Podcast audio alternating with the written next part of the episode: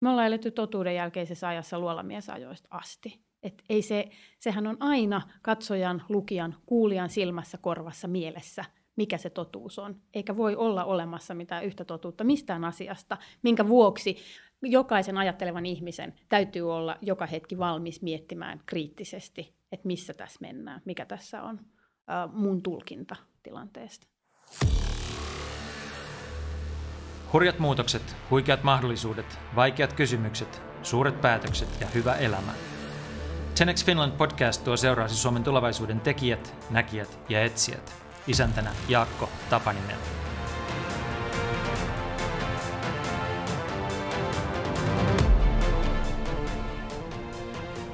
Liisa Suvikumpu ja Tuomas Heikkilä ovat historian tutkijoita, pariskunta ja mukana monessa – Työkseen Liisa johtaa säätiöiden rahastojen neuvottelukuntaa, Tuomas puolestaan Suomen instituuttia Villa Lantea Roomassa.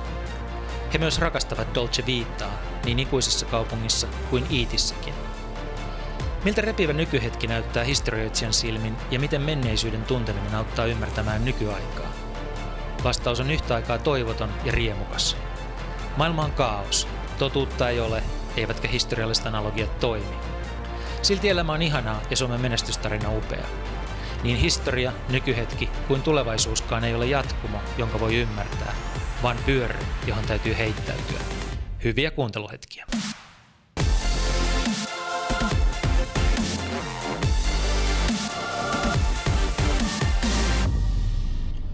Liisa Suvikumpu ja Tuomas Heikkilä, tervetuloa ohjelmaan. Kiitos Jaakko. Kiitoksia. Kaikki tiet vievät Roomaan, mutta aloitetaan me Roomasta. Te tuota, olette historioitsijoita, dosentteja täällä Helsingissä, uh, ja kuitenkin teillä on niin kuin hurjan intensiivinen suhde Rooman kanssa. Tuomas, sä kai asuit Vatikaanissa vuoden jossain välissä, oliko näin? No mä opiskelin Vatikaanin kirjastossa, asun kyllä Italian puolella, mutta, mutta siellä Joo. sandaalien läpsytyksessä Vatikaanin kirjastossa. Niin ja nyt sä johdat Suomen äh, instituuttia Roomassa, Villa Lantea, Liisa teki väitöskirjansa suomalaisten taiteilijoiden Roomasuhteesta 1800-luvulla. Te olette järjestänyt lukemattomia retkiä Roomaan erilaisille suomalaisille ryhmille. Te olette kirjoittanut kirjoja Roomasta. Miksi Rooma ja miten Rooma? Miten tässä ne kävi näin? No Roomahan on jokaisen ajatteleva ihmisen toinen koti. Et siellä kuitenkin kiteytyy kaikki se hyvä ja kaunis, kuten me tavataan sanoa mikä eurooppalaisessa sivistyksessä on. Tietenkin myös mikä ka- eurooppalaisessa sivistyksessä on hyvää ja kaunista? Pitkät jatkumat, se, että vaikka historia on liikettä ilman suuntaa, niin hyvät pyrinnöt. Että vaikka oikeasti historia ei ainakaan meidän tietämyksen mukaan ole päätymässä mihinkään ennalta arvattavaan päämäärään, niin kuitenkin Roomassa, jossa näkyy kolme vuosituhatta ihmiskunnan historia paljaana, mikä on täysin poikkeuksellista yhdelle paikalle, niin siellä näkyy nämä pienen ihmisen ja myöskin suurmiesten ja naisten pyrkimykset siihen, että pyritään kohti hyvää ja pyritään kohti parempaa. Aina niin ei käy, mutta kuitenkin, että ihminen pyrkii pikkuhiljaa kohti hyvää ja kaunista. Ja sitten Rooma on yksinkertaisesti vain siis, onhan se sellainen niin kuin hyvän elämän monumentti jollain tavalla kans vuosituhansien aikana. Että kyllähän siellä tulee aina mieleen se, että miten ihmisellä on monenlaisia valintoja, mon, monenlaisia mahdollisuuksia elämässä. Ja Roomassa on vaan ollut hieman niin kuin paremmat mahdollisuudet tehdä niitä valintoja kautta aikojen. Siis ihan ilmasto, sijainti, se kulttuurinen kerroksellisuus, joka siellä on tavallaan niin kuin kasvattanut sitä henkistä pääomaa myös ihmisille. Et Dolce Vita ei ole vaan 50-luvun leffojen luomaa tämmöistä magnetismia, vaan se on yksinkertaisesti myös niin kuin about 3000 vuotta sellaisia asioita, jotka inhimilliselle elämälle on vaan ollut kauhean edullisia. Et siellä on ihmisen tosi hyvä olla äh, lukuun ottamatta ehkä viimeisen viiden vuoden pientä rappiota, joka kyllä vähän vaikuttaa tähän meidänkin Roomasuhteeseen.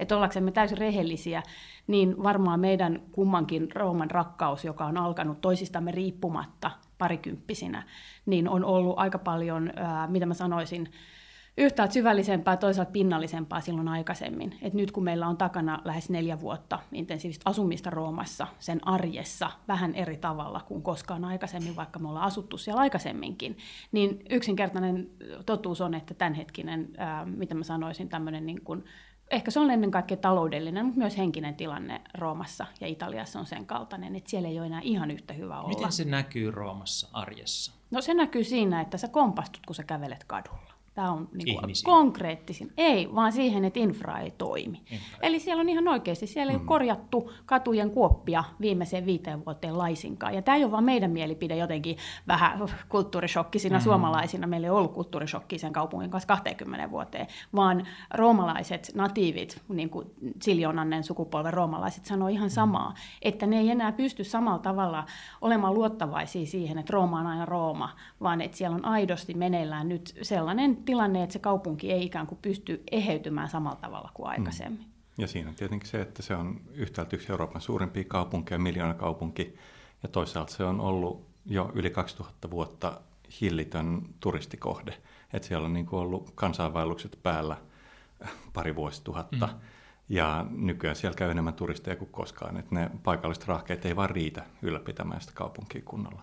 Ja sitten samaan aikaan siis sellainen totuus, että äh, no sanotaan vaikka meidän lempikatu Via de Coronari, joka kymmenen vuotta sitten oli sellainen niin just kaikkea sitä klisettä, mitä Roomaan liitetään. Superpittoreski, tosi ränsistynyttä, ihanaa. me ei puhuta nyt niinku siitä ränsistyneisyydestä, vaan siitä, että kymmenes vuodessa tämä kyseinen katu on muuttunut mega elegantiksi, mutta samaan aikaan siellä on niitä kivijalkakauppoja, niitä ns. aitoja, roomalaisia kivijalkakauppoja, mutta nyt mä sanoisin, että 85 prosenttia niistä on muokkautunut todellisuudessa palvelemaan turistien tarpeita sillä tavalla, että siellä on niinku halpaa nahkalaukkua mm-hmm. ja ennen kaikkea tätä jatkuvaa syöttölää ja juottolaa, missä on mitään vikaa. Meistäkin on tosi kiva, että Roomassa on nykyään ruokaa muullakin kuin kello 13-15 ja kello 20 alkaa illalla.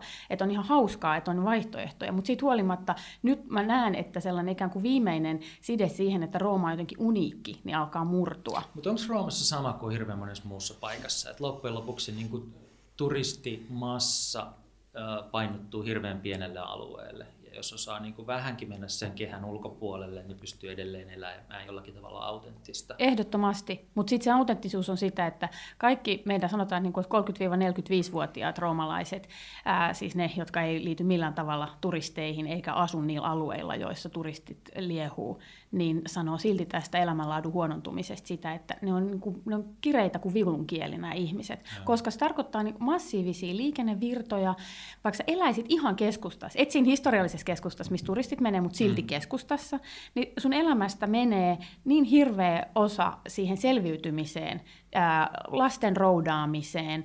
Sitten toisaalta sulla ei ole mitään sellaisia palveluita, mihin kuitenkin kaikki länsimaiset ihmiset ovat tottuneet. Siis sun on hyvin vaikea päästä esimerkiksi harrastamaan sellaista liikuntaa vapaamuotoisesti, johon aika moni on kuitenkin tottunut, koska sä et vaan jaksa lähteä tetsaamaan johonkin uimahalliin, vaikka se on käytännössä mahdotonta. Ja niin edespäin, ja niin edespäin, ja niin edespäin. Et se on niin kun, siihen liittyy tosi monia asioita. Ja mä oon ihan varma, että moni nyt suomalainen, joka asuu Roomassa, ku- ku- kuulisi tämän näin, niin olisi sitä mieltä, että tämä nyt pidä ihan, että on vähän liiottelu. Mutta kyllä tämä on todella, todella monen meidän hmm. tutun italialaisen kommentti. Ja sitten jos, ja sit, jos menee tai ajattelee, että mikä on ero näiden turistialueiden kanssa ja ei-turististen alueiden kanssa, niin siinä turistialueella kuitenkin pidetään jotain tällaisia Patsjomkinin kulisseja hmm. yllä, että niitä kuitenkin pidetään mahdollisimman hyvässä kunnossa – mutta sitten kun menee ainakin laitakaupungille, jossa oikeat ihmiset oikeasti asuu, niin sitten se kaiken infrastruktuurin rappio näkyy vielä vielä paljon pahemmin. Kun te sanotte viisi vuotta, niin onko joku semmoinen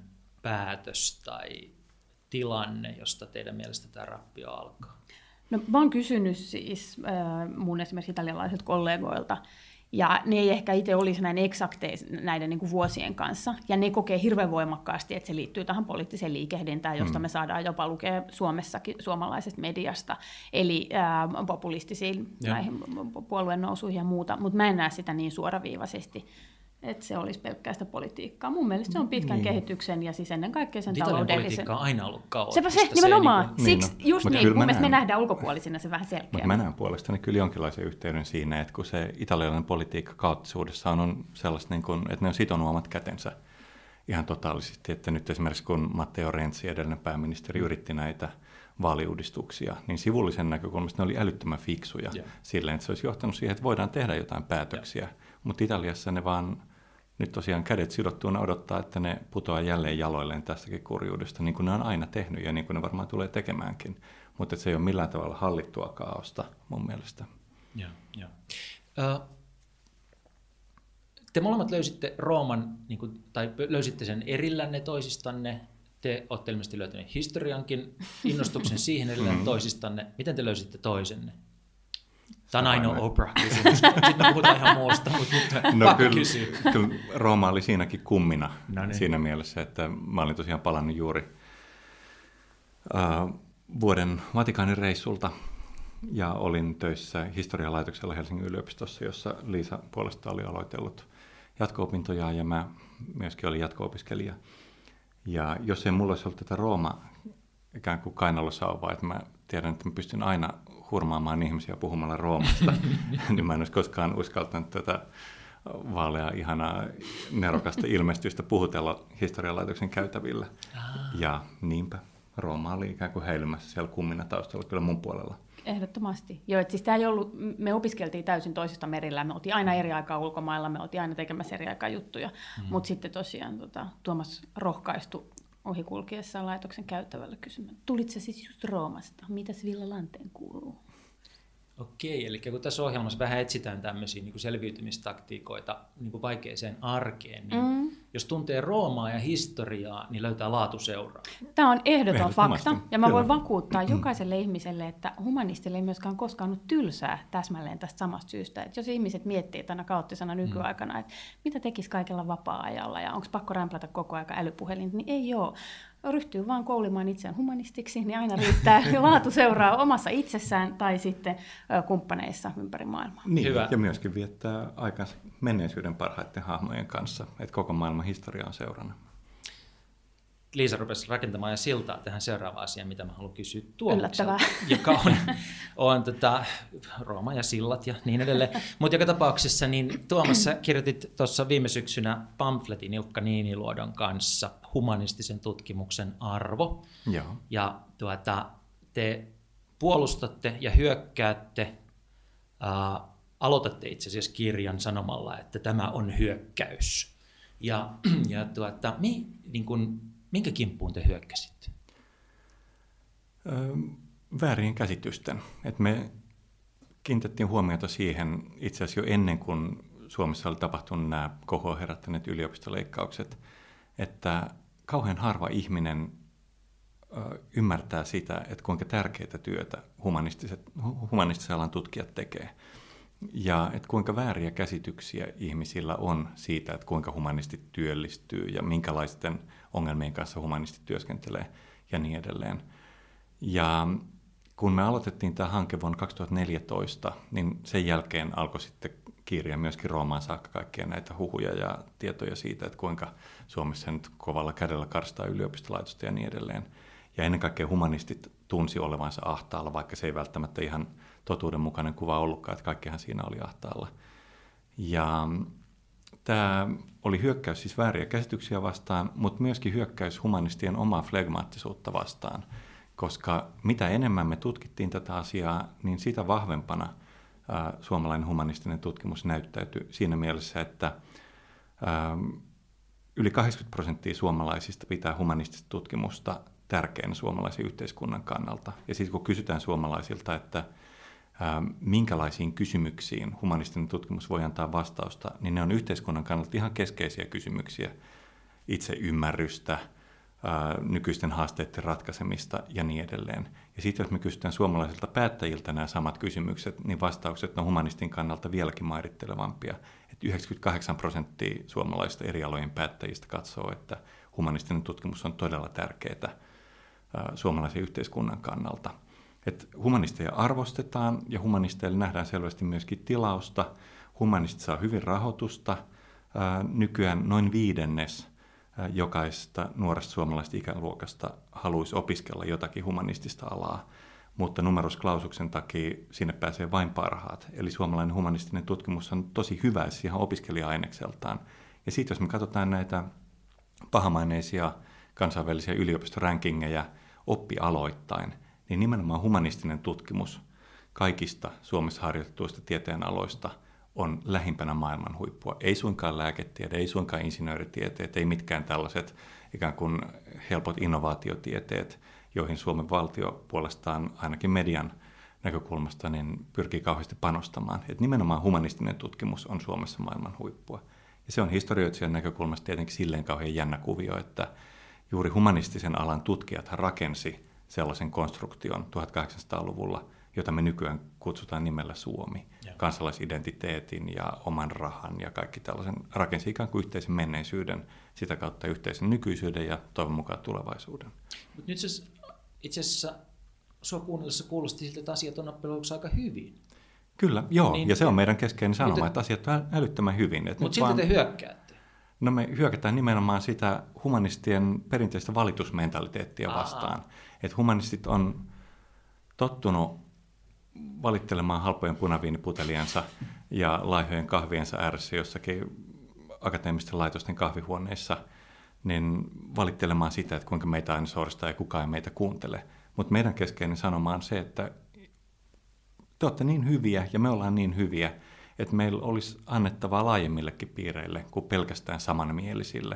Että humanistien täytyisi astua nyt varjoista valokeilaan ja ää, mediaan, kenties politiikkaankin, mutta joka tapauksessa antaa asiantuntemuksensa paljon laajemman joukon kuin pelkästään tiukan jonkun korkea-akateemisen porukan käyttöön. Mutta myös samalla ymmärtää jotenkin se, että ei se mene sillä tavalla, että joku tulee hakemaan ne himasta niin, tai sieltä just niin, just tutkijan niin. kammiosta, jonne ne on linnoittautunut. Kun minä tiedän, miten nämä asiat oikeasti ovat. Et me eletään kaikki tässä ajassamme, joka edellyttää myös sitä, että täytyy osata kertoa asioista sillä tavalla, että se ydin löytyy sieltä kirkkaana niille päättäjille. Että eihän mistään tule muuten mitään, ei voi mennä niin kuin sopertelemaan jotain epämääräisyyksiä ja sanoa, että tämä on oikeasti tärkeää, mä tiedän sen, vaan sun täytyy osata mm, kertoa, miksi se on tärkeää ja mitkä on ne konkreettiset askeleet, jotta siitä seuraa jotakin ratkaisuja. Mutta eikö se ole niin, että se mitä te nyt sanotte humanisteista, niin monen mielessä pätee itse asiassa koko Suomeen. Että lakatkaa kitisemästä, mm. te olette ihan hyviä, teillä on kaikki menestyksen edellytykset, antakaa palaa, myykää, markkinoikaa, tehkää, näkykää, puhukaa, kuunnelkaa. Joo, niin ehdottomasti. Ylös, ulos ja vauhtiin. Ehdottomasti. Joo. Eikä nyt itse asiassa sä syyllistyit heti siihen perussuomalaisyyteen, että sä sanoit, että te olette ihan hyviä. Te olette tosi hyviä. Mutta tämä on, se, on se ero ruotsalaista ja meidän välillä, eikö niin? Mm. Jos olisit ollut ruotsalainen Jaakko, niin sä olisit sanonut, että... 110 Precis, että me ollaan sika hyviä. niin. Mutta vielä yksi sellainen niin kuin, tavallaan piste tuossa teidän, teidän tota väitteissä liittyen humanismiin, niin ää, te sanotte myös, että sankari-insinöörin tie on kuljettu loppuun. Joo. Eli te teette kyllä tämmöisen tulkinnan tavallaan myös, niin kuin ei pelkästään humanistipiireistä, vaan humanistien ulkopuolisesta maailmasta tai humanisteille mahdollisesti vihamielisestä maailmasta, että teidän vyörytyksestänne alkaa voima loppua niin kuin insinöörien vyörytyksestä humanisteja vastaan. Joo, joo. Enkä mä tiedä siis... tulkinta tulee? En mä sanoisi, että Suomessa on ollut mitään vyörytystä humanisteja vastaan. Että se on pikemminkin ollut humanistien omien korvien välissä, jos sellaista okay. ylipäänsä on ollut. Ja kun me sanotaan, että tällaisen sankaripropellipään yksinäisen sankarin tie on kuljettu loppuun, niin nimenomaan me alleviivataan sitä, että tällaisen yksinäisen yhden alan tutkijan tie on kuljettu loppuun. Et kaikki ne, jotka vaikuttaa tiedemaailmassa, tietää, että ei ole enää olemassa esimerkiksi puhtaaksi historian tutkimusta tai puhtaaksi viljeltyä lääketiedettä tai jotain sellaista. Että kaikki on nykyään monitieteistä. Että kaikki ymmärtää sen ää, tiedepuolella, että kysymykset on niin kiperiä, että meidän täytyy hakea apua kaikilta mahdollisilta puolilta. Ja me halutaan nimenomaan humanistit mukaan ratkomaan meidän alan ongelmia, kaikkia näitä ilkeitä haasteita, joita ihmiskunta ja kansakunta nyt on kohtaamassa – ei me väitetä, että humanisti yksinään pystyisi niitä ratkomaan, vaan nimenomaan valkotakin ja propellipään ja muiden kumppaneiden kanssa yhdessä. Ja ehkä siinä on vähän sitäkin, että vaikka tässä Tuomaksen ja Ilkan pamfletissa nimenomaan pointtina on se, että ei tarvitse tehdä kärjistyksiä ja tämmöistä niin kuin mustavalkoista erottelua, niin kyllä mä luulen, että aika suuri osa suomalaisista allekirjoittaa sen, että me ollaan oltu kauhean pitkään sillä tavalla niin kuin insinöörivetoinen maa, että täällä on arvostettu kuitenkin aika kauan management by mm. perkele tyyppisiä juttuja, no. ja vasta nyt hiljalleen alkaa tulla semmoinen niin sukupolvien pakottama muutos siihen, että esimerkiksi niin kuin viestintä- ja kommunikaatiotaidot on noussut aivan eri tavalla arvostukseen ää, ja aika monet muunkinlaiset ää, ominaisuudet. Mutta sitten tässä on myös jotenkin ää, ehkä se pieni ylimielisyys, joka sitten kuitenkin skandinaavisissa maissa laajemminkin on ollut, ja nyt mä palaan vähän sinne Roomaan, että kyllähän on, me ollaan kaikki kuultu sellaisia ylimielisiä heittoja siitä, että miten niin kuin makaronin purjat, että eihän ne nyt osaa rakentaakaan mitään, ja siellähän ne talot sortuu, ja katso, kyllä täällä meillä. Ja sitten samaan aikaan, onko meillä yhtään koulua, jos ei ollut sisäilmaongelmia, vakavia homeongelmia, mitäs tuo meidän betonimeininki, me niin kuin sortuu täällä, ei urheiluhallit pelkästään, vaan sillat ja niin edespäin. Eli tämä klassinen, mihin me ollaan opittu niin kuin luottamaan muka, että kyllä täällä osataan nämä hommat. Ja me eihän osata, mm. se on nyt osoitettu ja todistettu. Niin nämä on myös ehkä sellaisia, että näitä pitäisi pystyä katsoa vähän paremmin. Eikö niin? niin? Kaikki nämä keissit. Mm, Eli tietyllä tavalla se on perustunut mun mielestä semmoiseen valheelliseen uskoon, me niin kuin ollaan uskoteltu itsellemme vääriä asioita, että me ollaan niin kuin ajateltu, että me ollaan väärissä mm. asioissa tosi hyviä, eikä se pidä paikkaansa. Sitten siinä on osittain voinut käydä silleen, että me ollaan oltu hyviä ja sitten me ollaan ruvettu uskomaan siihen, että Just me osataan niin. ja sen takia Joo. se Ja sitten kun me mennään katsomaan Roomaan, niin siellä on se Pantheon, niin siellä keksittiin se betoni by the way siellä. Tiedätkö, että se, se on siellä pystyssä ollut 2000 vuotta. Ja sitten, jos jatkaa tätä Rooma-vertausta, niin y- yksi yksittäinen asia, joka mulle on ollut kaikkein suurin pettymys, kun mä oon luotsannut suomalaista tieteellistä instituuttia Roomassa, on ollut italialaisen akateemisen maailman taso.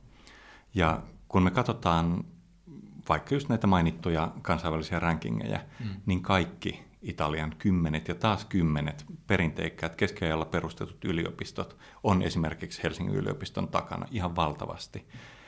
Ja niillä on kuitenkin yli kymmenen kertaa suurempi populaatio kuin meillä, mahtavat traditiot, kuitenkin rikas maa ja niin edelleen.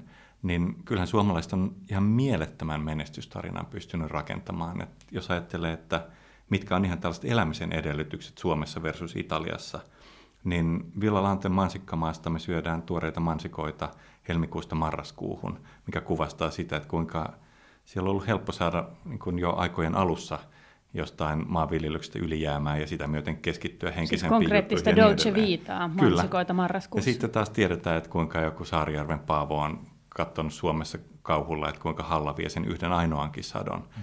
Että kyllä Suomi toisen maailmansodan jälkeen superköyhä maa – niin on ihan käsittämättömän menestystarinan pystynyt rakentamaan. Ja musta tuntuu, että se on vähän jäänyt suomalaisilta huomaamatta, että kuinka, kuinka heikoista lähtökohdista me ollaan noustu aivan maailman huipulle. Ja se ottaa jotenkin itsestäänselvyytenä, että meidän täytyisi aina olla kaikessa maailman huipulla. Joo. Tuo on kiinnostavaa. Siis mä en, en ole kuullut sitä aikaisemmin ehkä teidänlaisilta ihmisiltä niin kuin akateemisesta maailmasta, mutta mä oon kuullut sitä niin kuin yrittäjiltä, jotka näkee, että itse asiassa tämä aika on hirmuinen mahdollisuus Suomelle. Et kun maailma hmm. hajoaa ympäriltä ja kaikki ajautuu niin kuin kaaukseen ja ongelmiin, niin suomalainen yhteiskunta, joka on monessa mielessä edelleen kunnossa, että edelleen tehdään fiksuja asioita ja edelleen on niin kuin tarpeeksi avoin niin kuin kasvamaan ja tarpeeksi nöyrä kasvamaan, niin itse asiassa meillä olisi tässä niin kuin ajassa ihan valtava mahdollisuus siirretään Silikon väli Suomeen, kun se haluaa olla Yhdysvalloissa ja annetaan palaa. Niin, ja sitten ei ainoastaan Silicon Valley, vaan jos mä palaan tähän Ilkka Niinluodon ja mun ja. yhteen teesiin, niin, niin Suomella on mahtavat mahdollisuudet tulla tällaiseksi humanistisen tutkimuksen suurvallaksi, jota me koko me nähdä jo ollaan. Ja jos muistetaan Pekka Himasen muutaman vuoden takainen kohottu ja. selvitys, tiekartta tulevaisuuteen, niin siinähän ei pointtina tietenkään ollut se, että se oli maksanut 700 000 euroa, vaan hänen suuri pointtinsa oli se, että Suomella olisi nimenomaan 2010-luvulla mahdollisuus nousta humanistisen, humanistiseksi suurvallaksi, ikään kuin tällaiseksi maailman oikeiden arvojen puolustajaksi. Mikä on jälkikäteen teidän tulkinta siitä, että miksi häntä ei alkuunkaan kuunneltu? No sivusta katsoen se uutisointi meni niin väärille urille, että se kukaan ei enää kiinnittänyt siihen varsinaiseen sisältöön huomiota. Sisältöön, joka näin historian tutkijan näkökulmasta on osittain aika hepposta, mutta siellä on loistavia ajatuksia myöskin joukossa. Ja se oli harmi. Ja tietenkin näin itsekästi ajatellen harmi, koska Pekka Himasen yksi suuri ajatus oli se, että humanistisille aloille annettaisiin Suomessa 2010-luvun aikana joka vuosi 5 prosentin reaalinen rahoituksen lisäys, mikä tietenkin olisi ihan huikea juttu ollut Suomen oloissa. Mutta se oli myös siis tämmöinen klassinen, mistä jo aikaisemmin vähän puhuttiin, että siinä oli mun mielestä tietty tämmöinen viestinnällinen ongelma, että se olisi ehkä pitänyt alun perin miettiä pikkasen toisella tavalla myöskin sen varsinaisen viestin tuominen että millä tavalla se tuodaan kansan tietoisuuteen. Että kysymys on nimenomaan verorahoilla maksetusta selvityksestä, niin silloin se olisi pitänyt tuoda jotenkin sillä tavalla, että siinä olisi ollut kosketuspintaa jokaiselle. Miten teidän pamfletin kanssa kävi Tuomas? Miten se otettiin vastaan? Oliko sillä vaikutusta vai No vaikutus Eikä varmaan... mä ainakaan kuullut, että kukaan olisi niinku rytännyt sitä tai ollut hermostunut siitä, että se oli kallis. ei, kallis ei ollut ja veronmaksajien rahoja ei käytetty penniäkään. um, ja tämä oli myöskin tutkimus, josta en saanut tappouhkausta ainakaan vielä. Mm.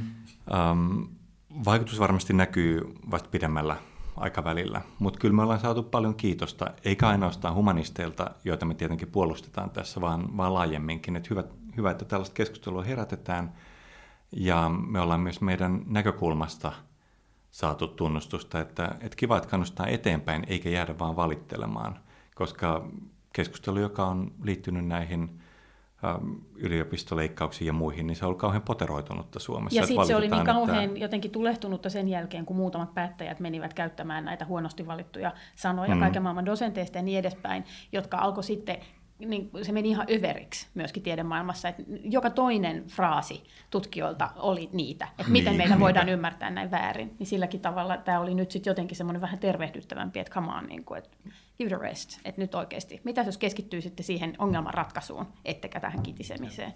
Mutta olihan siinä siis tietenkin sitä mun mielestä aivan objektiivisena mielipiteenä sanon, mm.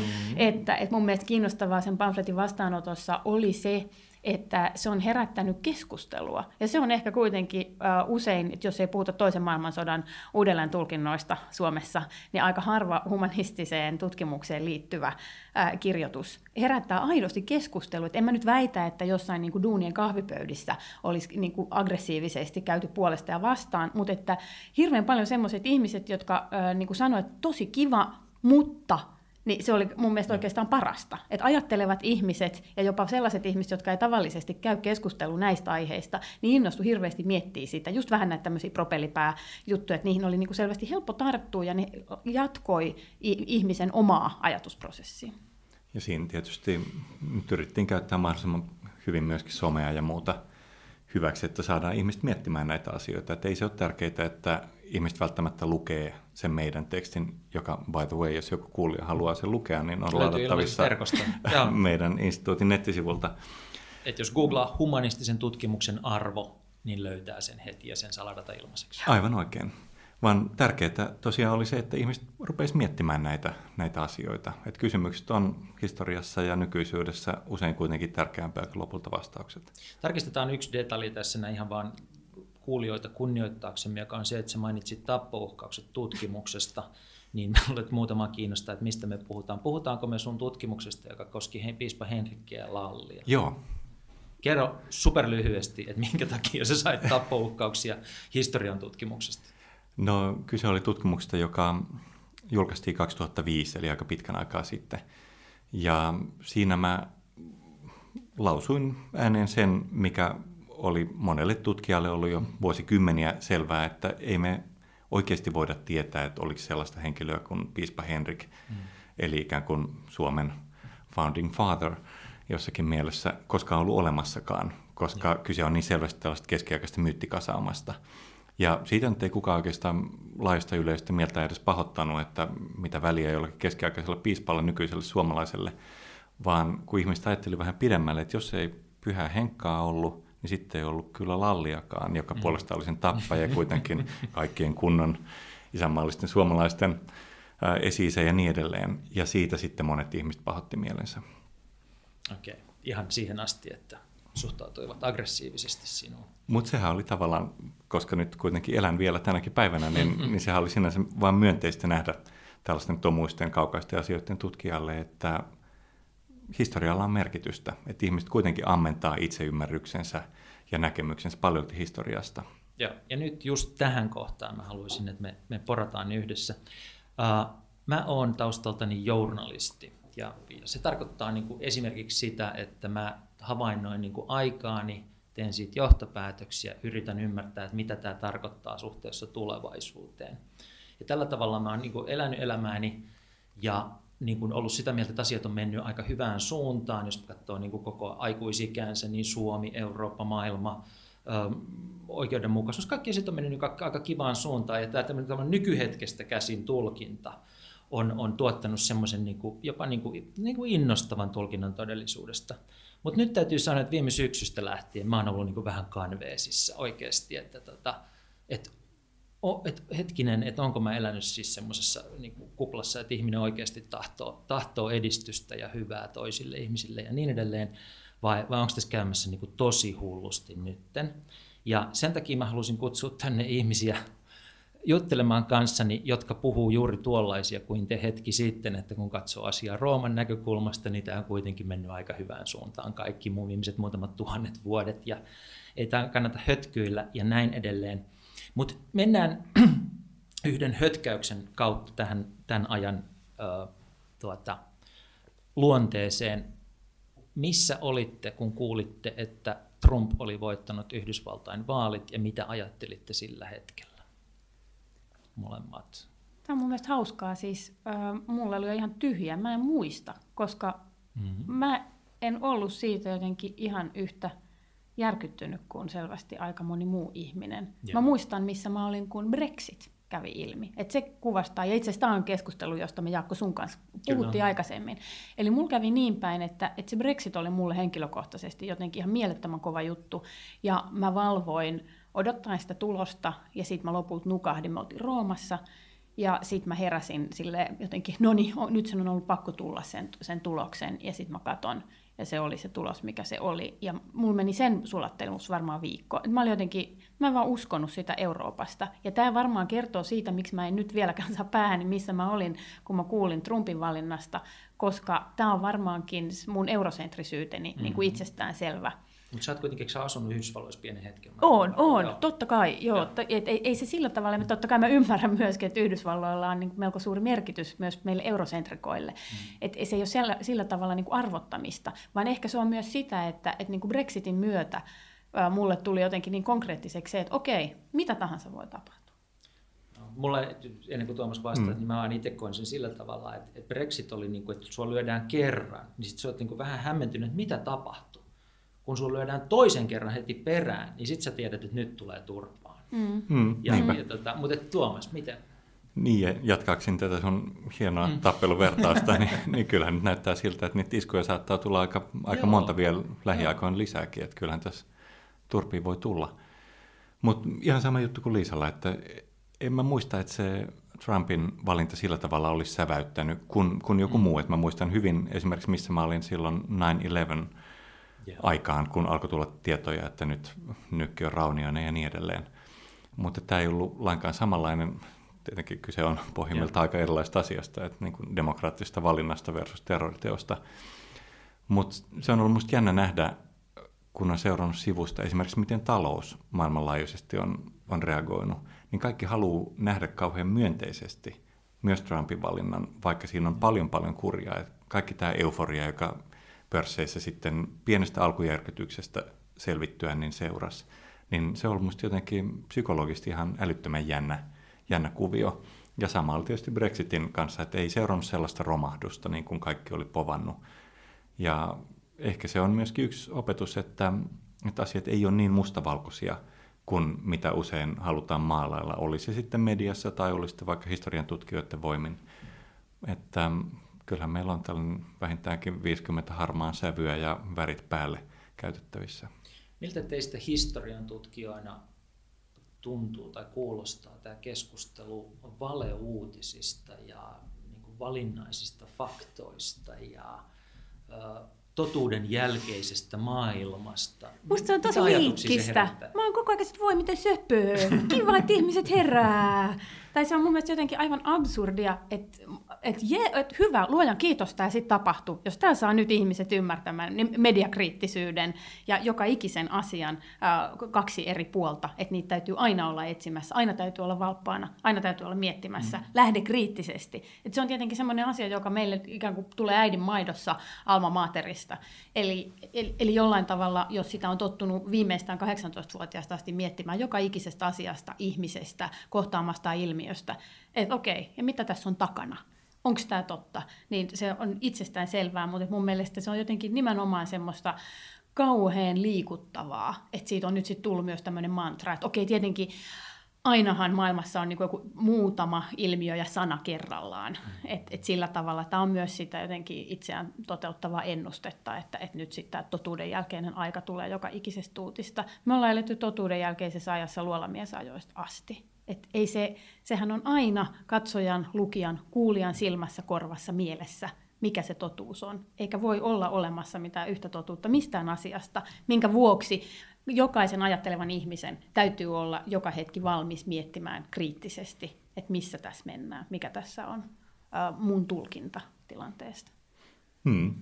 Näin se menee. Että totta kai some on tuonut tämän ikään kuin jokaisen ihmisen äh, saavutettavaksi tämän, tämän vastakkainasettelun, että mikä on totta ja mikä voisi olla totta ja mikä nyt ei ainakaan ole totta. Mutta sitten jos katsoo vaikka oman työn puolesta, niin meillä on säilynyt miljoonia ja taas miljoonia keskiaikaisia asiakirjoja, siis asiakirjoja, jotka on kirjoitettu pyöreästi 500-1500. Ja niistä kymmenen, siis kymmeniä prosentteja tiedetään, että ne on väärennöksiä. Että se on ollut niin kuin oman aikaista trollaamista, että ikään kuin yritetty saada asiat sille tolalle, jolla niiden pitäisi oikeasti olla – ja mitä vanhempia asiakirjoja me katsotaan, niin sitä suurempi prosentti niistä on suoria väärennöksiä. Ja voihan olla, että niistä myöhemmistä on ihan yhtä suuri prosentti, mutta me ei vaan olla vielä saatu selville sitä. Että se on ollut ongelma ja se on ollut mahdollisuus, joka on ollut tosiaan aina. Niin kauan kuin ihmiset on jotakin tietoa toisille välittänyt, niin totta kai siinä on ollut myöskin halu värittää sitä tietoa. No muistelen, että tuossa teidän kirjassa Euroopan kehdossa, jonka kirjoitettiin jo vuosia sitten, niin kuin siinä on huikeita tarinoita muinaisesta Roomasta, niin, niin tota, siinäkin on kerrottuna näitä trollaustarinoita. Eikö ole? No siinä on varmaan sehän sinänsä käy läpi pari tuhatta vuotta, että, että siinä on tietyllä tavalla niin kuin mun mielestä jokaisessa tarinassa, 12 tarinassa on jollain tavalla kysymys nimenomaan näistä tulkinnoista ja siitä, että miten niitä voidaan tarkastella eri aikoina eri ihmisen näkökulmista. Että on sitten kysymys jostain Rooman perustamismyytistä, niin mm. varmaan että se Romuluksen versio olisi pikkasen eri kuin Remuksen, eikö niin? Ja sitten se on kysymys siitä, että miten mm. oman aikansa journalisti on käynyt lukemassa sen sitten kansalle. Ja. Remus sanoo, että kyllä todellisuudessa hän näki enemmän niitä lintuja. Hänen täytyisi sittenkin olla Rooman perusta ja niin edespäin ja niin edespäin.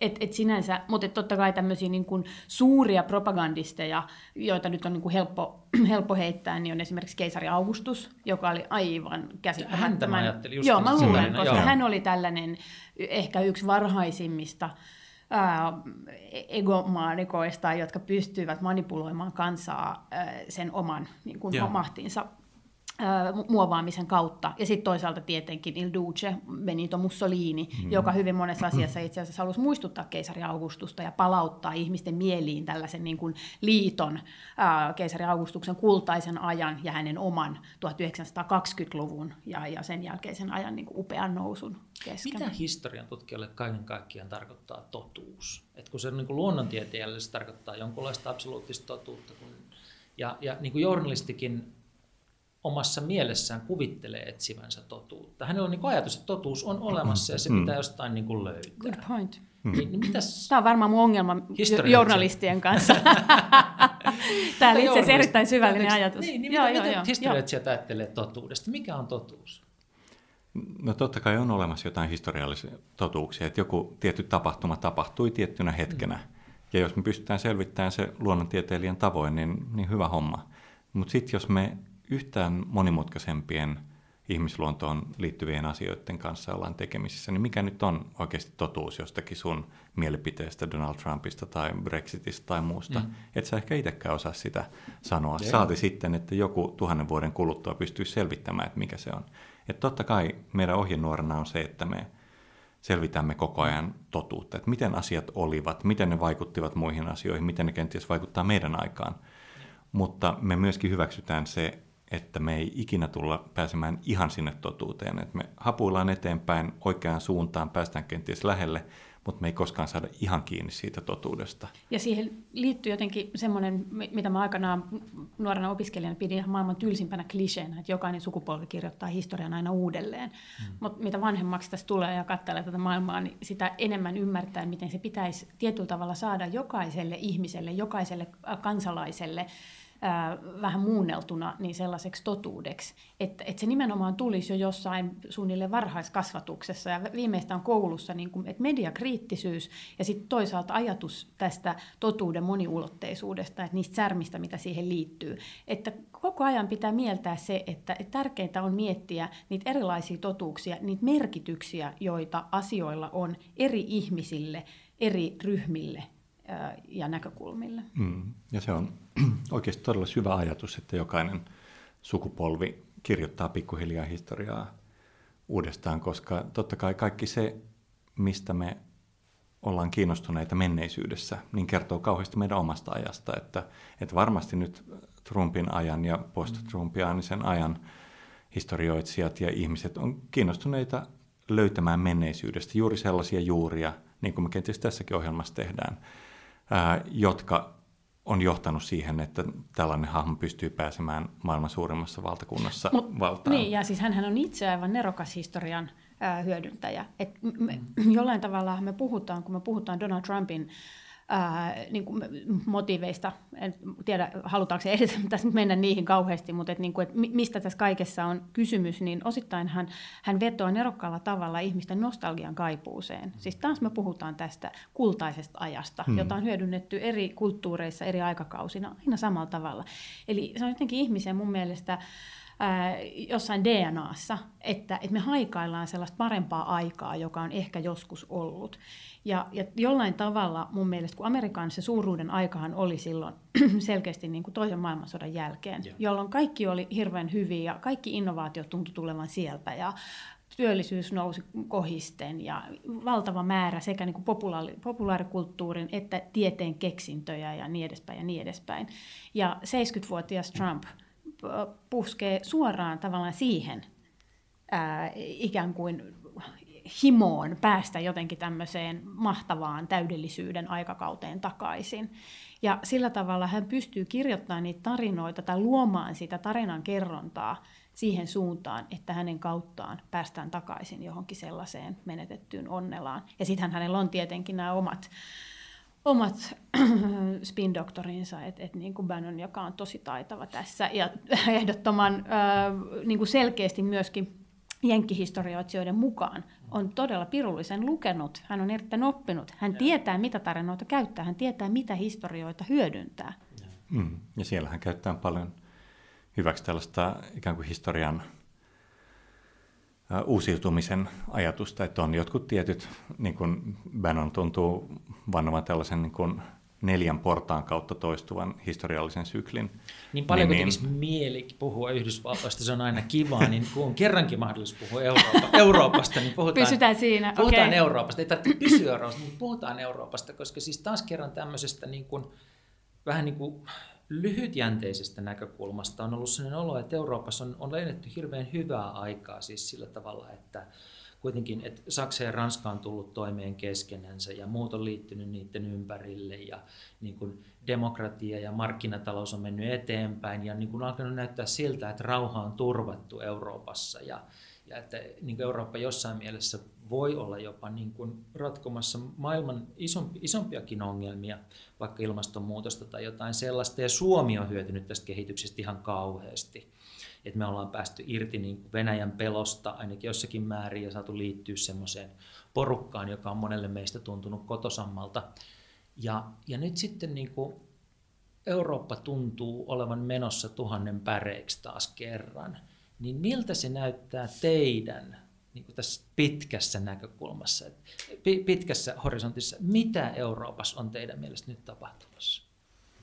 No, jos katsotaan oikeasti pitkiä horisontteja, niin totta kai se on vain ajan kysymys, että milloin tämä nykyinen mukava porukka hajoaa jälleen vanhaksi eripuraiseksi Euroopaksi. Et jos katsoo Euroopan historiaa pitkällä linjalla, niin kyllähän eripuraisuus on ollut paljon selkeämmin eurooppalaisia tavallaan lainausmerkissä yhdistävä voima kuin mikään yhtenäisyys.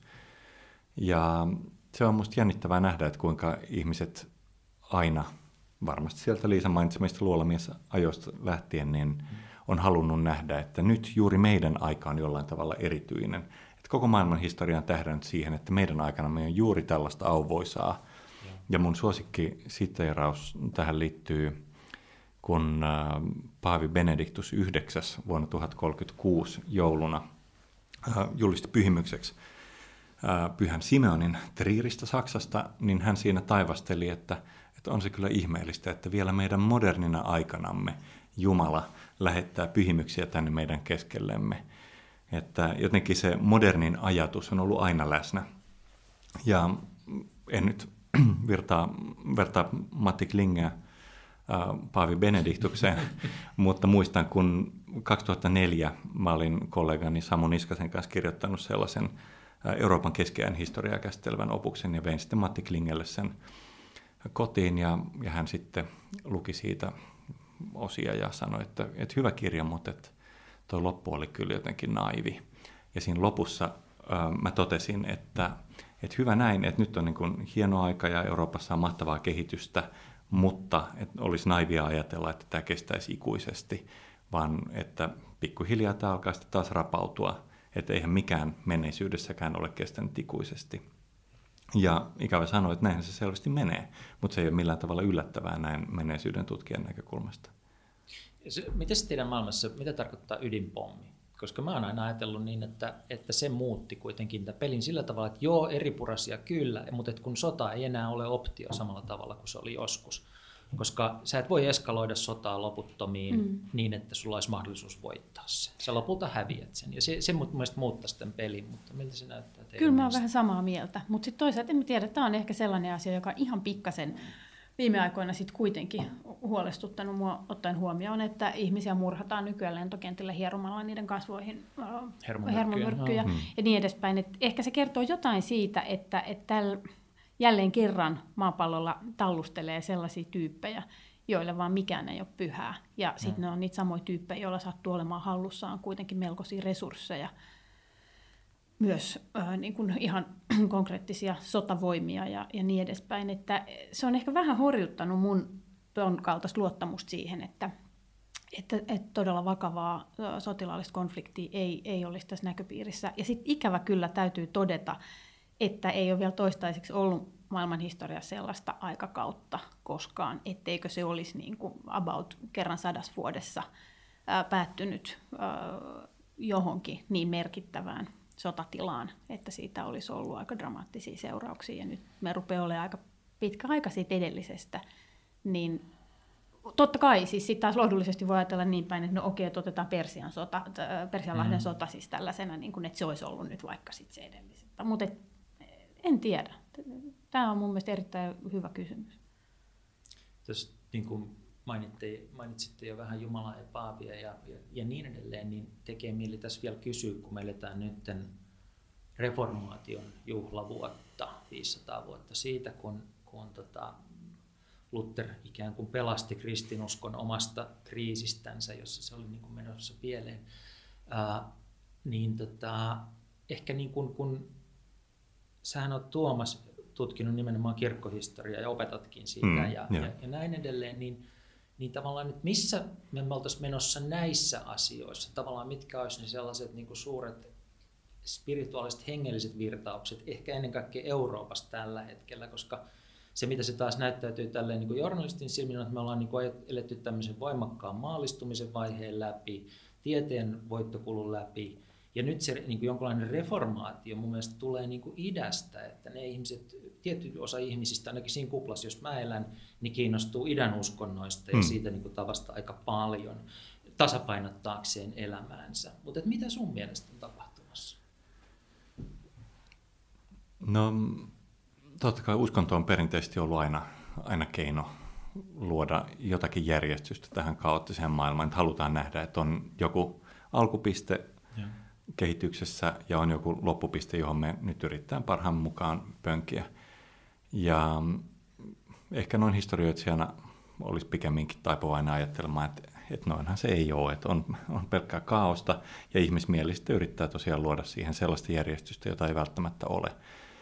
Ja yksi tällainen osoitus siitä, että miten halutaan luoda tällaisia järjestystä luovia rekonstruktioita on vaikka jos suomalaista ajatus reformaatiosta. Mm. Eli jo se suomalainen termi uskonpuhdistus tietenkin on kauhean värittynyt. Yeah. Ja se sisältää ajatuksen siitä, että, että ilman Lutheria ja kumppaneita kirkko ei olisi uudistunut mitenkään. Yeah. Mutta niinhän se ei ole, vaan itse asiassa keskeinen kirkollinen historia on jatkuvan reformaation historiaa, sitä, että kuinka koko ajan yrittiin päästä siihen samaan juttuun, joka oli Lutherin suuri pointti, eli mm. alkukirkon auvoisiin aikoihin niin kuin löytää uudestaan se, että mikä oli Jeesuksen ja. oikea Eli taas oppi ja niin edelleen. ikiaikainen nostalgian kaipuu. Ja. Eli tietyllä tavalla se, mutta ihan siis käytännön sovellutuksina. Ja, ja siinä mielessä, niin kun, jos me ajatellaan vaikka reformaatiota ja sen seurauksena syntyneitä kirkkoja ja ajatusmaailmaa Euroopassa, niin mun oma fiilis on, että siitä liioitellaan sen merkitystä ihan mielettömästi, että siihen liitetään tällaista niin kuin yksilöllisyyden nousua ja kauppiasluokan nousua ja kaikkea tällaista. Mutta mä oon ihan vakuuttunut, että nämä olisi tapahtunut joka tapauksessa, vaikka Martin Luther ja Mikael Agricola näin kotoisesti ja, ja kumppanit, mm. niin, niin ei olisi tehnyt sitä, mitä ne teki. Että ne oli osa sitä suurta kehityskulkua ja se kehityskulku olisi varmasti saanut kutakuinkin samanlaiset ja sitten jos katsoo näitä osuuksia tietyllä tavalla, niin siis kyllä meitä evoluttaja on vaan mm. niin häviävä promille. Et se on taas kerran sellainen, joka jaksaa aina hämmästyttää mua, se tietty semmoinen ylimielinen sävy, jolla täältä Skandinaviasta katellaan muuta maailmaa. Unohdetaan esimerkiksi Paavin todellinen merkitys. Et se on ollut yksi asia, joka meitä on kiehtonut viimeiset parikymmentä vuotta, että miten suomalaiset tuntuu siltä, että ennen äh, Franssia, siis nyt mm. Paavi Franciskusta, kun meillä kodikkaasti Franssi, niin tota, joo, mm, on, on jotenkin, että hän on nyt muuttanut tätä asennetta, mutta sitä ennen, niin täällä ei lainkaan ymmärretty, mikä merkitys katolisella uskonnolla on globaalisti. Eli oli taas niin helppo vaan siihen, no te olette niin paljon siellä Roomassa, että te ette niin kuin tajuu, että ei se kuulkaa tänne heijastu mitenkään. Ja mä luulen, että se tämän päivän uh, uutisointia katsellessani olisi yhtä naivia sanoa nimenomaan, että Donald Trump ei vaikuta mitenkään, kuulkaa mm. pihtiputaan mummoon ja niin edespäin. Suomihan niin aina uudestaan uudestaan kuvittelee, että nämä kansainväliset virtaukset ei vaikuta joo, tänne. Jo. Ja sitten me huomataan, että me ollaan Ups. käytännössä niin kuin, vaikka talouden puolella, että me ollaankin tytäryhtiötalous ja se joo, vasta vaikuttaakin mm, tähän, me ollaan periferiassa ja me ollaan ne, jotka kärsii ensimmäisenä. Juuri näin, juuri näin. Mutta sillä tavalla tämä vielä ajatus siitä, että missä ikään kuin eurooppalainen hengellisyys menee 2010-luvun lopulla, mm. niin se on mun mielestä äärettömän kiinnostava ja tärkeä kysymys, jota täällä pohditaan myös aivan liian vähän. Taas siitä syystä, että me ollaan niin sekularisoituneita, me ollaan niin maalistuneita Suomessa ja Skandinaviassa, että me ei jotenkin hahmoteta mun mielestä ihan riittävästi riittävästi sitä todellisuutta, missä jengi tuolla elää. Että se ei ole vielä millään tavalla unohtunut tai vanhanaikainen ajatus, että ihmisellä on se hengellisyyden tarve. Et ei se, että me keskitytään täällä niin kuin mindfulnessiin ja mm. etitään kuntosalelta sitä uutta uskontoa tai niin jätetään hiilarit vekka ja se on mm. nyt sitten se uskonto, johon me vannotaan tai seurataan mm. pörssikursseja, whatever it is. Mutta että kun kuljetaan pitkin Eurooppaa, juuri Dolomiteilta mm, hiihtolomalta palanneina, niin esimerkiksi asia, joka sen, siellä mun huomiotani kiinnitti, sekä liikuttavalla että sitten jollain niin kuin intellektuaalilla tasolla oli se, että, että siellä edelleenkin joka ikiseen ulkooveen niin kirjoitetaan liidulla. 2, 0, C plus ää, M. Plus B, B. 1, 7, joka tarkoittaa siis Kaspar Melchior Baltasar 2017. Itämaan tietäjät mm. ää, uuden vuoden aikaan tuomaan hyvää onnea menestystä, kun vuosi vaihtuu, siirrytään johonkin uuteen todellisuuteen, joka ikisessä mm. ulkoovessa, koko siellä keskisessä ja eteläisessä Euroopassa. Aika konkreettinen ilmentymä siitä, että hengellisyydellä on jokin merkitys niiden ihmisten jokapäiväisessä elämässä. Ne ei koskaan me himaan tai johonkin puotiin ilman, mm. että se suojelee tämä tämmöinen vähän maaginen, vähän taikauskoon meidän näkökulmasta viittaava raapustus siinä ovessa. Tota, jos mennään nyt sitten niin selvästi teitä kuulosta kuunnellessa vaikuttaa siltä, että, että joo, historiasta oikeasti on ammennettavissa niin työkaluja, välineitä, taktiikoita tähän tämän maailman elämiseen. Että heti tuossa, niin kuin me jo mieli kirjoittaa heti ylös, että niin maailma on kaos, muistaa, että se on jatkuva ikuinen kaos. Ja kaikki niin kuin meidän pyrkimykset luoda siihen järkeä, täytyy niin kuin muistaa, että ne on vaan meidän niin kuin hyviä pyrkimyksiä.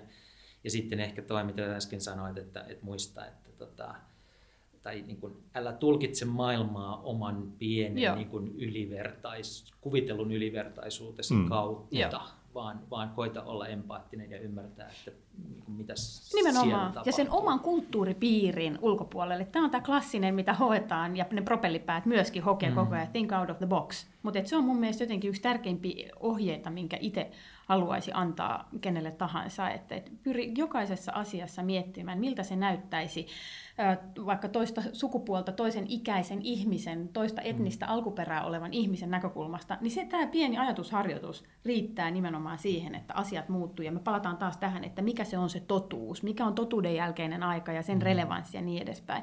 Näin, vaikka nämä kolme asiaa, jos miettisi jostain isoista asioista, miltä tämä näyttäisi afrikkalaisen 65-vuotiaan miehen näkökulmasta, niin se on niin kuin aika erilainen todellisuus kuin mitä se on vaikka minun todellisuuteni. Jos joku nyt niin kuin innostuu tästä saa vauhtia ja niin kuin miettii, että, niin kuin, että mitäs mun nyt oikein pitäisi niin kuin tehdä päästäkseni niin kuin pidemmälle tässä näin, mitä mun kannattaisi lukea, mitä mun kannattaisi tehdä, onko niin kuin Esa Saarisen filosofia vai Fridelin kulttuurihistoria, se josta on hyvä aloittaa, vai mikä niin kuin olisi... Ei ainakaan jälkimmäistä.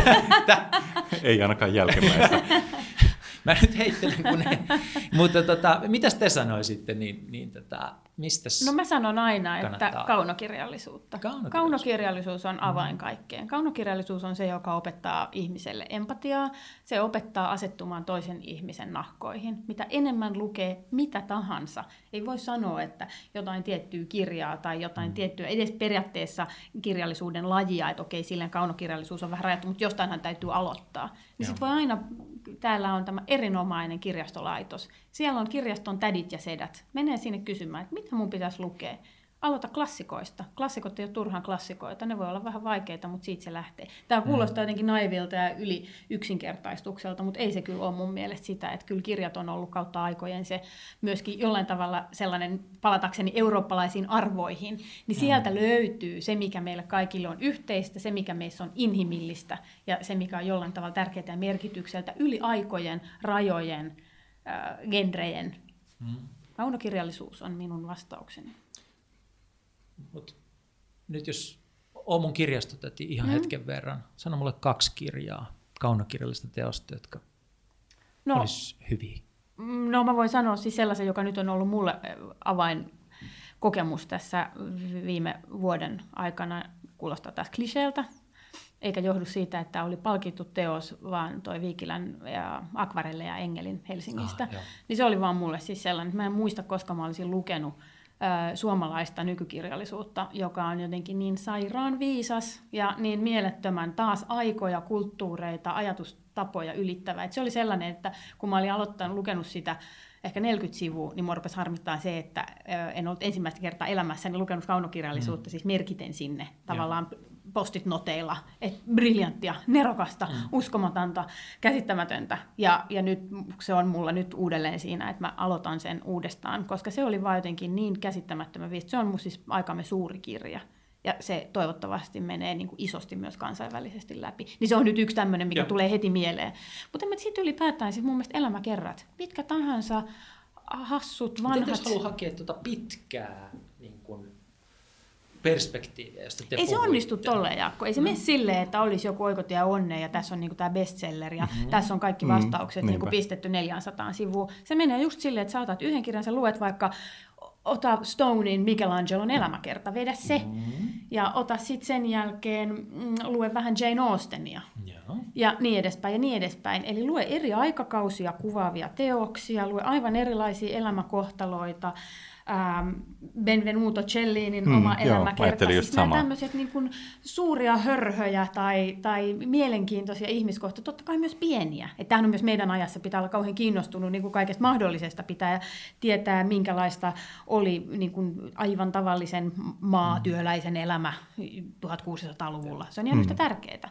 Eli mut, mut mun point, tärkein pointti on juuri se, että mä tiedän, että meistä kaikista olisi ihanaa, että olisi joku the one and only, tai sanotaan kymmenen parasta kirjaa, ja kun sä nää luet, niin sit sä tiedät ihan kaikesta kaiken, hmm. ja suuri viisaus tulee.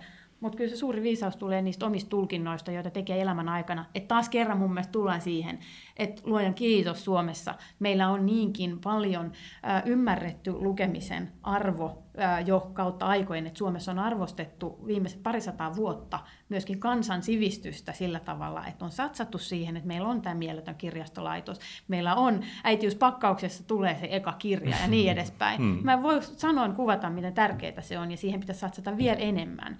Et se, tämä kuulostaa kliseeltä ja tällaiselta tätimäiseltä, mutta et, se on mun mielestä niin mieletön avain se on, se on klisee ja tätimäinen niin kauan kuin sä sanoit, että lue kirjoja. Mm. Mutta sitten kun sä rupeat kertomaan kirjoja, jotka on tehnyt suhun vaikutuksen mm. ja jotka on oikeasti mm. tärkeitä, mm. niin sitten se lakkaa olemasta klisee, se, niin kuin, niin se on. Sit se iskee puoleen. Niin se on. Mutta oliko sinulla Tuomas joku vielä selkeämpi niin kuin konkreettinen askel?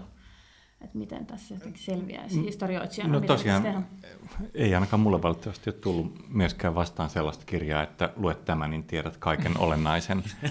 Mutta mahdollisimman laajasti mun mielestä pitäisi lukea. Että totta kai on tärkeää lukea kaunokirjallisuutta, mutta on tärkeää myöskin lukea jotakin muuta kuin kaunokirjallisuutta, koska maailma on niin monimutkainen. Mutta kyllä mä samalla tavalla nostaisin ihmisistä kertovat teokset, eli kaunokirjallisuuden tai vaikkapa ihmistieteiden tutkimukset tai mitä vaan – erityissijalle.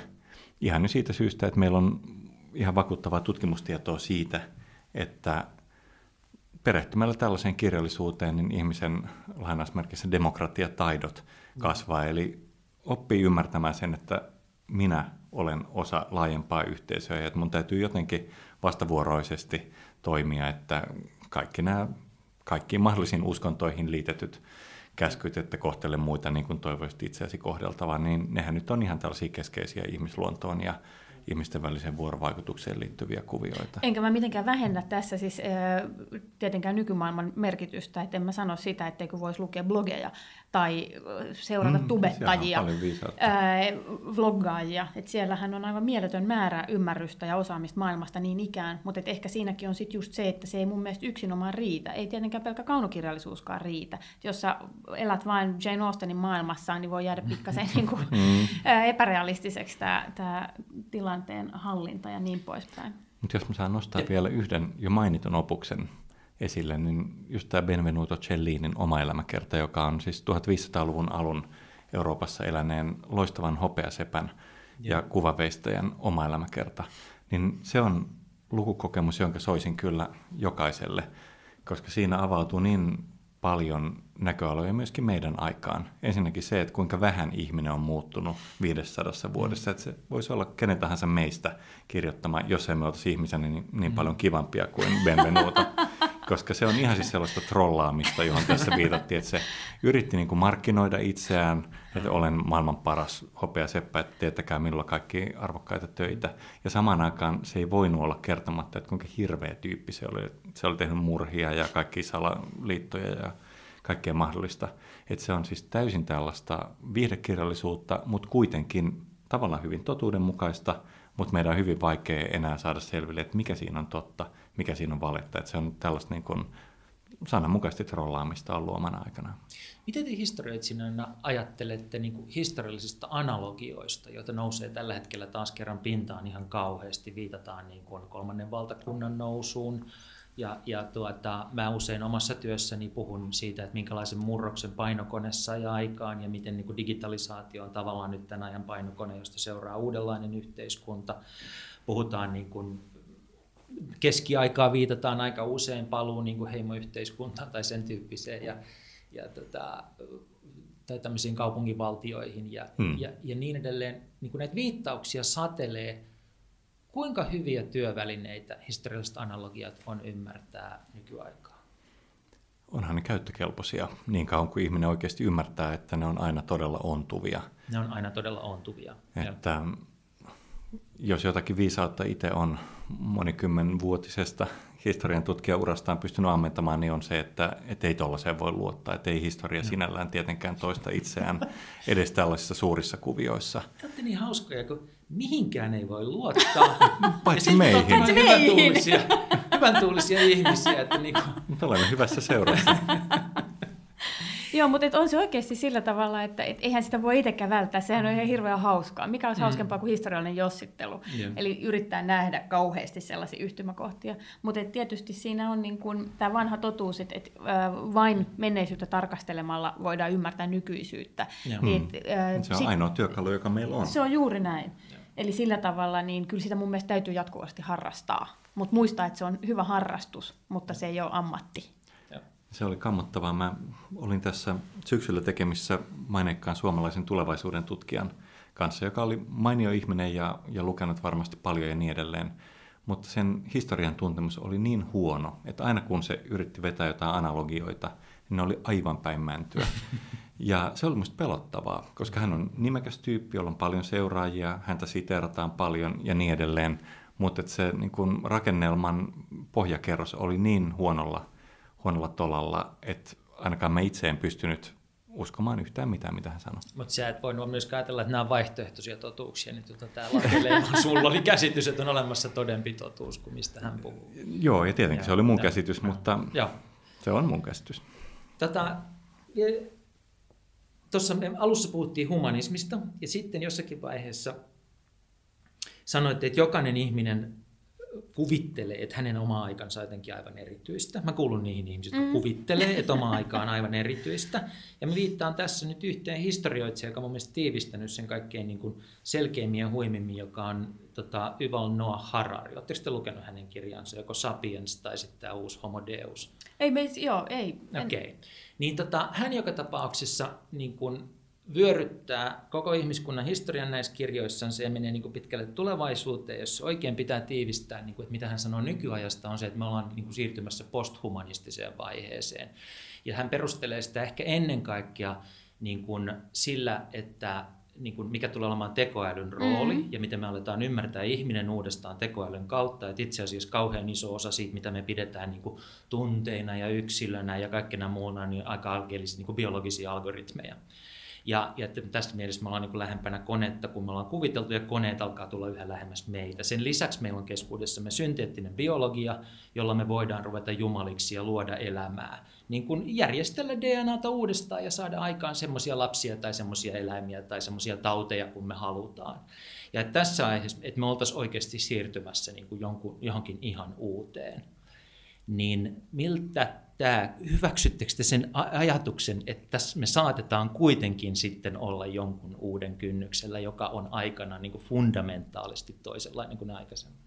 No mä voisin sanoa jotenkin sen, että mä en koskaan kiellä sitä, etteikö ihmiskunta aina siirry uusiin vaiheisiin. Mm-hmm. Se on ihan selvä. Mutta että se, mikä on mun mielestä mulle totuus, on se, ja. että se ei ole sellainen suora viiva, että niin kuin täällä on nollataso ja sitten tapahtuu jatkuvaa kehitystä ja sitten täällä on koko ajan kehittyneempää, kehittyneempää, vaan että se menee sellaisina kuitenkin jonkinlaisina mm. sykleinä ja siinä otetaan takapakkia. Positiivinen pyörre. Pikemminkin pyörre kuin, kuin mikään muu. Eli äh, sillä tavalla, tämä on nyt vähän niin kuin ton sun kysymyksen ja. takana, mutta mun mielestä välttämätöntä sanoa se ääneen, että, että vaikka näin nyt kävisi, mihin mm. mä, en, ihan, mä en suoraan tuota osta, niin, niin siitä huolimatta voi olla, että siinäkin tulee sitten taas takapakkeja, tapahtuu jotakin, eikö niin? Ja. Meteoriitti putoaa niskaamme. No, Gallialaisessa kylässä pelattiin taivaan puto... Niin, juuri niin. Ja, ja sillä tavalla sitä mun mielestä taas kerran niin on, on turha myöskään Me meidän perheessä sanoa... ja ne kaikki algoritmit menee pimeäksi. Joo, juuri niin. Eli meidän no. perheessä mun lapsuudessa oli tapana sanoa, että on turha spekuloida sekundäärisillä argumenteilla. Eli pointti on siinä, että näin voi olla ja se on taas kerran jonkun mielestä ihan hauskaa jossitella mm. tällaisesta. Mutta sitä on ihan turha mun mielestä ihan hirveästi lähteä ennustamaan ja toteuttamaan jotenkin sen mukaan jotain tiettyä elämänpolkua, vaikka jos me puhutaan nyt niin kuin neuvoista yksilölle. Mutta sitten se on taas eri asia, että, että tekoäly on aivan varmasti sellainen sellainen asia, joka tulee mullistamaan hirvittävän paljon asioita nopeammin kuin mitä me taas kerran täällä Suomessa edes tajutaankaan. Mutta Mä en usko, että se on mitään posthumanistista aikaa, vaan päinvastoin. Mä sanon niin päin, että koskaan vielä ei ole ollut niin tärkeää mieltää näitä meidän inhimillisiä mm. arvojamme, ihmisen ihmisyyttä ja, ja sen mukanaan tuomia tapoja olla ja ajatella ja niitä merkityksiä. Et mä korostaisin pikemminkin sitä, että kone tulee lähemmäksi meitä kuin me konetta. Et se, se on ehkä se, mihin mä ainakin uskon. Mä en sano, että Joo. se on totuus, mutta se on asia, johon mä uskon, että, että sillä tavalla, tietenkin tässä itse humanistina, niin voin paukuttaa henkselle, että mä uskon, että humanisteilla tulee olemaan kultaiset ajat sillä tavalla, että myöskin tekoäly tulee väistämättä ja Se voi olla, että robotisaatio. Ne on ainoita, joilla on töitä jäljellä. Tämä tarkoittaa just tota, ihan oikeasti, Joo. koska pointti on siinä, että jos käy, niin kuin monet tämmöiset ennustajat tässä nyt povailee, että tavallaan niin kuin taas työaika sen kuvaan vähenee ja, ja ihmisillä on entistä enemmän vapaa-aikaa, millä se vapaa-aika täytetään? Mm. Siinä täytyy olla sisältöjä, merkityksiä, merkityksellisyyttä, ja se tulee näistä inhimillisistä toiveista, ajattelusta. Entistä enemmän mahdollisuuksia kehittää itseään, tai sitten vaan täyttää elämä viihteellä, mutta sekin vaatii sisällön tuotantoa. Että on se sitten mi- missä tahansa muodossa, niin siellä me ollaan ytimessä. Mm. Epäilemättä tämä kehitys tulee kiihtymään ja se on uusi piirre historiassa tai, tai piirre, jota me voidaan seurata halkihistoriaan, että, että kehitys kiihtyy ja kiihtyy. Että sä mainitsit sitä kirjapainotaidon, joka 1400-luvun puolivälissä mullisti maailmaa, ei ehkä niin paljon näin keskeinen tutkijan näkökulmasta kuin sinun mediaihmisen näkökulmasta, mutta, mutta kuitenkin epäilemättä mullisti valtavasti maailmaa. Ja nyt on kulunut puoli vuosituhatta ja somea tietenkin verrataan Joo. Kirjapainotaitoon ja tekoäly ja niin edelleen. Nyt tulee paljon niin kuin nopeampina sykäyksinä ja vaikuttaa paljon laajempaan ihmisjoukkoon paljon paljon nopeammin. Että totta kai se vaikuttaa, vaikuttaa yhteiskuntaan ja maailmaan ja meidän mahdollisuuksiin elää täällä toivon mukaan hyvässä.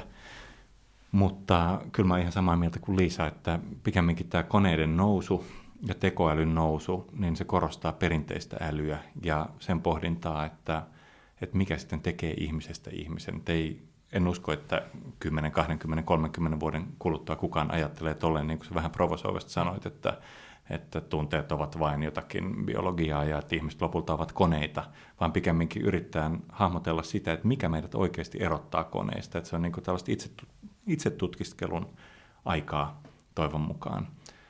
Ja, ja sitten ehkä jotenkin vielä se, että näinhän on näitä vanhoja, oliko se 80- vai 90-luvulla, kun kaikki tiesi, että elämän tarkoitus on tämä luku Adamsin kirjasta ja niin edespäin, niin eihän siitäkään olla kauhean kaukana. Et en mä tiedä, että voihan olla, että, että sitten kun ollaan siinä pisteessä, että jotenkin koneet ja ihmiset lähestyy toisiaan, niin taas kerran on tarpeeton tehdä kauheasti sellaisia mustavalkoisia.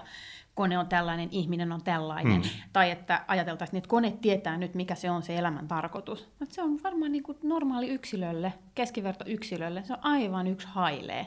On, se elelee sitä omaa elämäänsä siellä ihan niin kuin se on elänyt nämä viimeiset 10 000 vuotta ja sitä enemmänkin. Ja, ja se reagoi päivittäisiin juttuihin sillä, täsmälleen sillä tavalla, kun sen ympäristöstä tulevat impulssit antaa niin kuin mahdollisuuden. Et mä en usko, että se on taas kerran kauheasti, se on tämmöinen intellektuelli ongelma, että meillä on taas tämä tarve lokeroida ja ajatella jotenkin mm. valmistautumista tulevaan ja yrittää ymmärtää sitä. Kalma, kalma. Ei tarvi oikeasti, eikö niin? Sitten sit täytyy myös välillä vaan hengittää ulos pitkään. Nyt mä hyppään yli, yli tässä näin ne ehkä sata kysymystä, jotka pyörii mun päässäni tämän kaiken, kaiken keskellä. Onneksi te olette maininnut koko joukon kirjoja ja ne kirjat löytyy sitten tämän tota, podcastin sivuilta genexfinland.fi, että ne voi sieltä käydä tarkistamassa ja mä ainakin ryhdyn tuohon Jellin ja lukemaan va- vauhdilla, mutta otetaan tähän loppuun nyt ne kolme kysymystä, jotka tässä ohjelmassa aina kysytään. Eli ensimmäiseksi se, että mainitkaa joku sellainen appi tai ohjelma, jota olette viime aikoina huomannut käyttävänne useammin kuin aikaisemmin. No mä huomaan, että mä katson jostakin syystä säätä tosi usein, vaikka sillä on mm. nykyään vähemmän kuin koskaan merkitystä länsi-eurooppalaisen ihmisen elämälle. Yeah. Et varsinkin kun mä asun Villalantessa ja työskentelen Villalantessa, niin on päiviä, joilla mä en astu jalallani ulos. Mutta ehkä juuri siksi mua kiinnostaa nähdä, että millaista ulkona on. ja toinen asia, jota mä oon hämmästyksekseni ryhtynyt seuraamaan humanistina, niin on pörssikurssit. Koska tietyt paikat, joista sä näitä seuraat? Ei, siis ihan niin kuin joku ja, perus, joku kauppalehden nettisivu. Mm. Ja siis ei vaikuta mun elämään lyhyellä tähtäyksellä oikeastaan yhtään, mutta mä oon pikkuhiljaa mm. itse tajunnut, että kuinka paljon tällaiset valtavirrat kertoo kuitenkin koko yhteiskunnan kehityksestä ja, ja nykyään kun vähän jokaisella on jotain, jotain vaikka kuinka pieniä ää, sijoituksia tai, tai muuta, että taloudesta on tullut vähän samalla tavalla osa arkea niin kuin mediankin välityksellä, kun mm. vähän aikaisemmin vaikkapa urheilusta on tullut osa tällaista median valtavirtaa. Että se kertoo kyllä jotakin meistä. Liisa? No tota, kyllä mä sanoisin, tämä on niin kuin toisesta äärilaidasta, ähm, mutta nettihuutokaupat, niiden erinomaiset appit. Ja tämä on mun mielestä silleen hyvä esimerkki. vai kansainväliset? Kansainväliset. Ähm, tämä on kyllä kestänyt jo pitkään, mm. tämä riippuvuus. Mutta se on ehkä jotain, äh, vai jossain määrin yrittänyt sitä analysoidakin, ilman, että se on mun mielestä mitenkään välttämätöntä. Mä mm. annan, sallin itselleni sen, että mä voin myös käyttäytyä irrationaalisesti. Mutta tässä on kyllä kyse jostain syvemmästä, että se on yhtäältä jollain lailla semmoinen rentoutumisen muoto. Ja, ja sitten se on ehkä vähän samaa itse asiassa, mä tajun, kun tuo pörssikurssien seuraaminen silleen, että kyllä mun mielestä on tosi mielenkiintoista, varsinkin kun sitä on tehnyt aika pitkään, niin nähdä se, että mistä ihmiset on kiinnostuneita. Että se on hirveän paljasta. Että mun ei tarvikaan seurata niin kuin 50 miljoonaa blogia tai Twitter-feediä jotenkin nähdäkseni, että mistä ihmiset keskustelee, vaan mä voin katsoa, että millä hinnoilla huutokaupoissa erilaiset asiat myy. Ja mä tiedän jo niitä pitkiä linjoja, ja mä oon seurannut jossain määrin huutokauppakehitystä jo niin kuin ennen kuin se oli edes verkossa ja niin poispäin. Sitten se on ihan hirveän kasvattavaa. Sä opit siellä järjettömän määrän taiteesta, designista, Voitko mainita yhden tai kaksi huutokauppaa ihan konkreettisesti, minkä nimisiä? No siis ihan esimerkiksi helpoimpia on vaikka siis ihan Bukowski, Joo. joka on skandinaavinen. Et se, on, se on mun mielestä nyt sanotaan, että se on nyt tämä paras esimerkki. Niin se on ainakin sellainen, joka tota, se on tosi kiinnostava. Ja myöskin kulutuskäyttäytyminen, koska kyllähän mä niin kuin pidän nykyihmistä myös hyvin voimakkaasti kuluttajana, että se on yksi meidän identiteettiin voimakkaammin vaikuttavista ää, tekijöistä. Sitten se kirja. Tässä on niin mainittu niitä jo useita, mutta onko vielä jotain sellaista, mikä ei nyt mainitsematta, josta te olette viime aikoina huomannut puhuvanne ympäristöllenne, että lue tämä kirja, tämä on hyvä? No juuri eilen mä mainostin äidilleni kirjaa Harriet ja Uulof. Ähm, Rakkaus ja kuolema Viipurissa 1918 Martti Backmanin mm-hmm. journalistin kirjoittama opus, johon mä tartuin osaltaan sen takia, että, että se, sitä oli vähän riepoteltu arvosteluissa, niin jotenkin vähän epäluuloisena. Ja siksi, että sä saat ja, sen muut joululahjaksi. No siis se, sen vuoksi tietenkin mä niin kuin olin vaalinut tätä jo pitkään ja toivon, että pääsin sitä lukemaan. Ja, ja tota, se on ollut kauhean kiinnostava kirja siinä mielessä, että se kertoo tällaisen inhimillisen yhden henkilön tarinan kautta – jotakin suurta siitä, että mitä tapahtui vuonna 18, kun nykyisen kaltainen Suomi otti ensiaskeleitaan. Että kertoo siis käytännössä Viipurin valtaamisesta sisällissodan päätteeksi ja niistä valkoisten tekemistä puhdistuksista, jotka täysin systemaattisesti siellä sitten toteutettiin. Ja se avasi mulla itselläni siis ihan noin tiedollisesti jotakin uusia aloja, joista haluaisi tietää lisää. Ja jollain lailla se oli inhimillisesti hyvin koskettava tarina, kun, kun se sen sieltä kirjan sivulta luki. No mä voin sanoa pari vielä. jotenkin nyt on tullut viime aikoina ahmittua aika paljon kaikkea. Mulla on tämmöinen onneton nimimuisti, että mä en kaikki aina muista, vaikka olisi tehnyt millaisen vaikutuksen. Ja sitten toisaalta yhtäkkiä huomaa kehuvansa jollain viikkona kirjaa, jonka on lukenut tosi kauan aikaa sitten, mm. koska se vaan jotenkin nousee, eikö niin? Ja, ja nyt yksi tämmöinen näitä klassikoita on Erich Kästnerin, saksalaisen 1900-luvun alkupuolen kirjailijan nerokas Kolme miestä lumessa, Drei Schnee, joka on tällainen itse asiassa Tuomakselta aikanaan saatu lukuvinkki, ja se on semmoinen mieletön, äh, niin kuin vähän veijarimainen story, ja mä näen sen leffana niin kuin aina, kun mä luen sen, ja mä oon lukenut sen varmaan yli 20 kertaa, ja se on eskapismia parhaimmillaan. Aivan briljantti. Mm-hmm. Siis äh, tämmöinen hiihtokeskukseen äh, sijoittuva ryysyistä rikkauksiin tyyppinen tarina. Suosittelen lämpimästi joka ikiselle maailman ihmiselle. Mm. Ja sitten toinen tällainen niin kuin pidempi setti on sitten Elena Ferrante, joka on oh, tämä italialainen jo. kaunokirjailija, jolla on runsas tuotanto ja, ja esimerkiksi tämä Napoli-sarja. On, ja se on, siinä on vain jotain semmoista kyllä, mikä, mikä niin kuin nappaa. Että et, en mä oikein pysty kuvailemaan sitä sen kummemmin kuin, että siinä on taas kerran tämä lue yksilön, tämä. Mm. niin lue tämä, y- yksilön ja ympäröivän yhteiskunnan hieno analyysiä sellaisesta ajasta ja paikasta, joka suomalaisille ei ole ihan ilmeinen, eli puhutaan toisen maailmansodan jälkeisestä Napolista. Ja. Äärettömän kiehtovaa luokka, ää, nousun, ää, lukemisen, oppineisuuden kuvausten ja niin edespäin. No sitten aivan loppuun tämä kysymys viikonlopusta. Te, tota, Tuomas asuu Roomassa kai pääasiassa, aika paljon Joo. ainakin. Liisa asuu täällä Helsingissä, sulla on työt täällä. Teillä on yhteinen lapsi, te olette just tuota, tulossa Dolomiteilta lomalta. Teidän elämänne on äärimmäisen kansainvälistä ja vauhdikasta. Mutta kun vietätte hyvän viikonlopun yhdessä Suomessa, niin missä sen vietätte ja mitä sen viikonlopun aikana tapahtuu? No kyllä mä epäilemättä lähdetään Landelle. Joo. Ja Lande on missä? Iitissä. Meillä on siellä semmoinen vanha sukutila.